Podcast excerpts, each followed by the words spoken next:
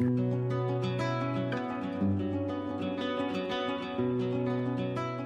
Badur'la Korona Günleri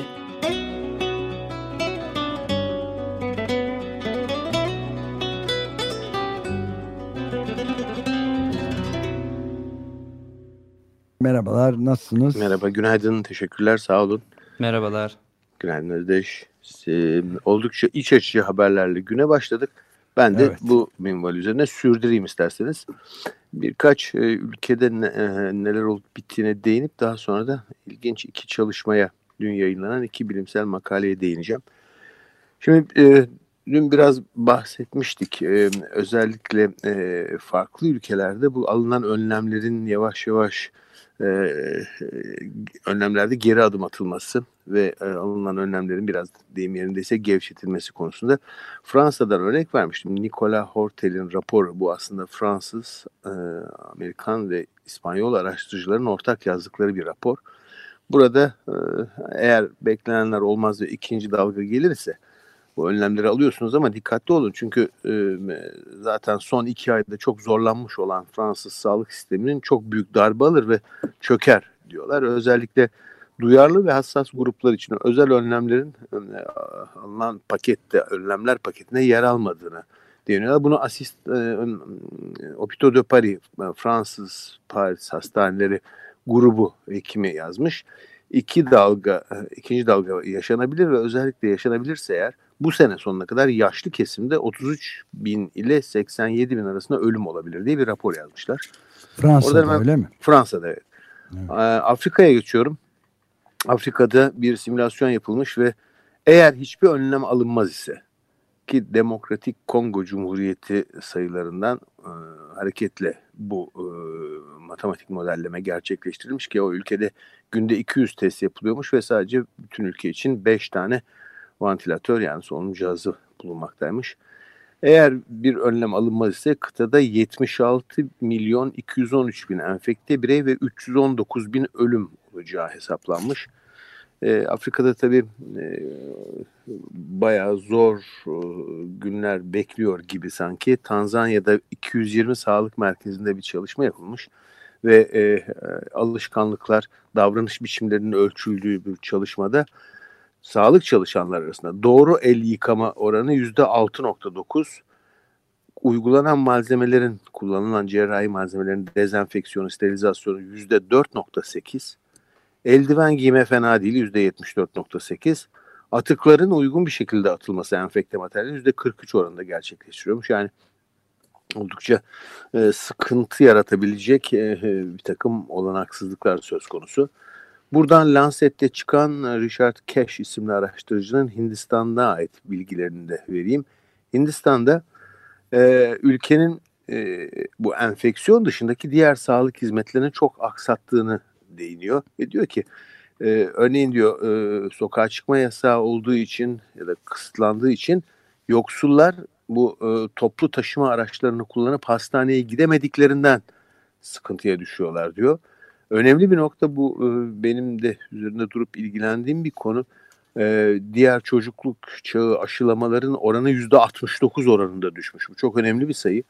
Çünkü bir post pandemik dönemde işte çocuk felcinden kızamağa kadar bir takım salgınlar ki bunun ilk işaretleri Rusya'dan, St. Petersburg'dan geldi. Kızamık salgını başladı. E, kurumda doğumlar %21 oranında azalmış. Kalp sorunları ise e, %50 oranında kalp sorunları için hastaneye gidiş %50 oranında azalmış. Yani Hindistan'da enfeksiyon dışı sağlık e, hizmetlerine gidişler ya da o hizmetlerin verilişi çok ciddi şekilde azalıyor. Şimdi ben bu yazıyı görünce dün akşam e, birlikte çalıştığım ve Hindistanlı bir araştırıcıya bu yazıyı gönderdim. Gece yarısı bir cevap geldi. Ama dedi ölüm oranları değişmez sonuçta dedi. Niye bunu nasıl izah ediyor? İlginç geldi bana. Çünkü dedi senede Hindistan'da 150 bin kişi trafik kazalarında yaşamını yitiriyor.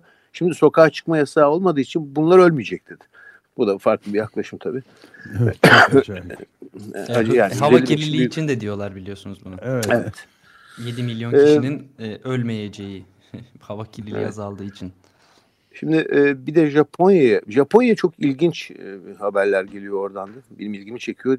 Diğer ülkelerden farklı olarak Japonya'da sağlık çalışanlarına karşı bir tepki varmış.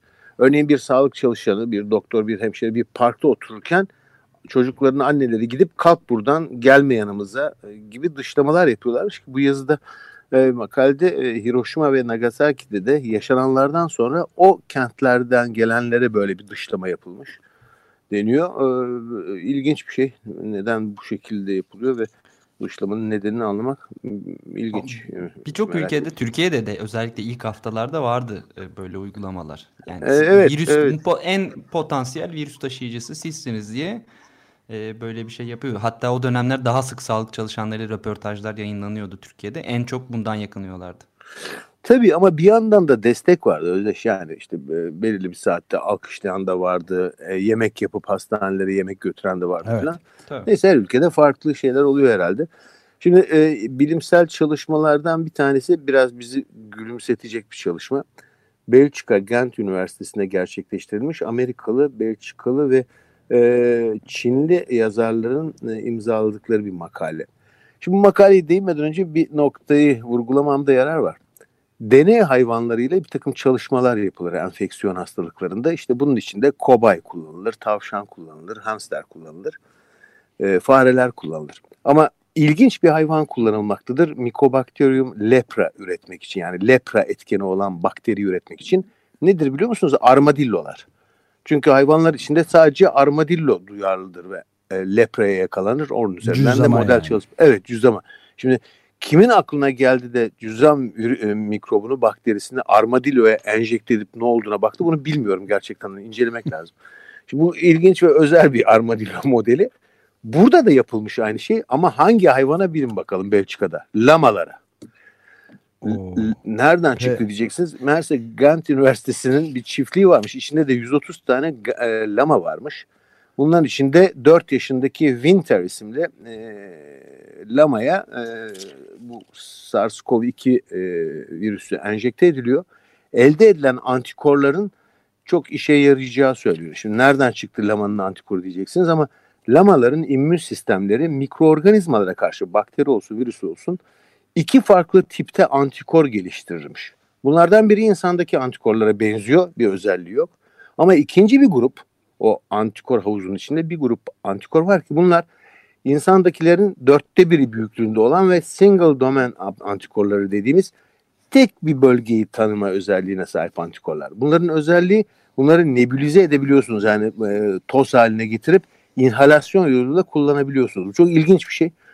E, ve lamalarda yapılması ilginç ve o lamalarda da böyle değişik türde iki farklı antikor grubunun oluştuğunun bilinmesi ve bu antikorlardan birinin SARS-CoV için de hem tedavide hem de aşı geliştirme modeli oluşturmada kullanılması ilginç bir makale Cell dergisinde dün yayınlandı. Hadi insanları da çok gülümsetti herhalde.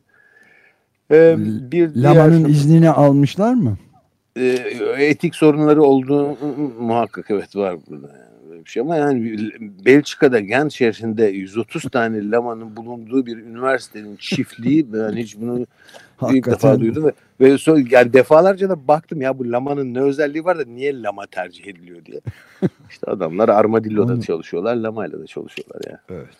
Ee, bir haber daha vereyim sonra Arastan'a bırakayım sözü. Vanessa Montey yine Cell dergisinde bu virüsün yapıştığı reseptörler vardı, acı reseptörleri. Bunları rekombinant olarak, yapay olarak çözülmüş halde üretmiş. Siz bunları verirseniz insana diyor. Bunlar virüsü e, bağlanma bölgelerini örtecekler, kapayacaklar, bloke edecekler. Böylece virüs başka hücrelere saldırmayacak, saldıramayacak diyor. Bu da e, ilginç bir nokta. Bu Evren Balta ve Soli Özel'in bir raporu var Enstitü Montaigne'de yayınlanan. Ama e, buna vaktimiz kalmadı. Türkiye'de olup bitenleri sayılar üzerinden savaş başlığını taşıyan bir yazı.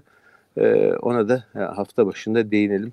Ben- Benim için Öyle, yani önemsediğim yani e, şey. sadece son- sonuç olarak verdikleri şeyi bir cümleyle özetleyebilir miyiz? Yani yapılan e, bütün hesaplamalara göre her ne kadar resmi rakamlar örneğin sadece PCR testi pozitif çıkanlar istatistiklere e, giriyorsa ölüm ya da hasta sayılarına bu aslında doğru değil diyenlere özellikle e, Tabipler Birliği, İstanbul Belediyesi, e, Büyükşehir Belediyesi ve New York Times'taki yazılara hani diyorlardı ki 2019 yılındaki e, aynı döneme ait ölüm sayılarına bakalım ne kadar artmış.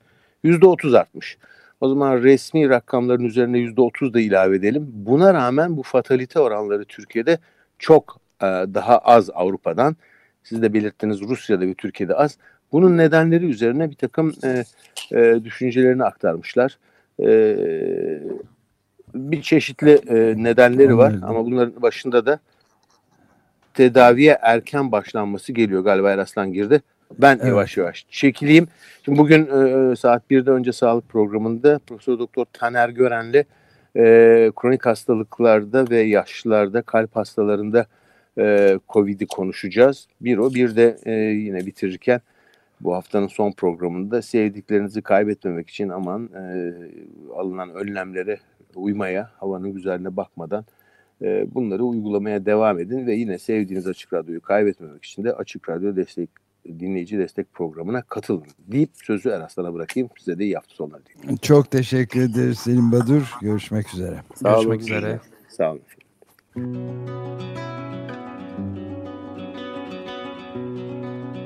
Selim Badur'la Korona Günleri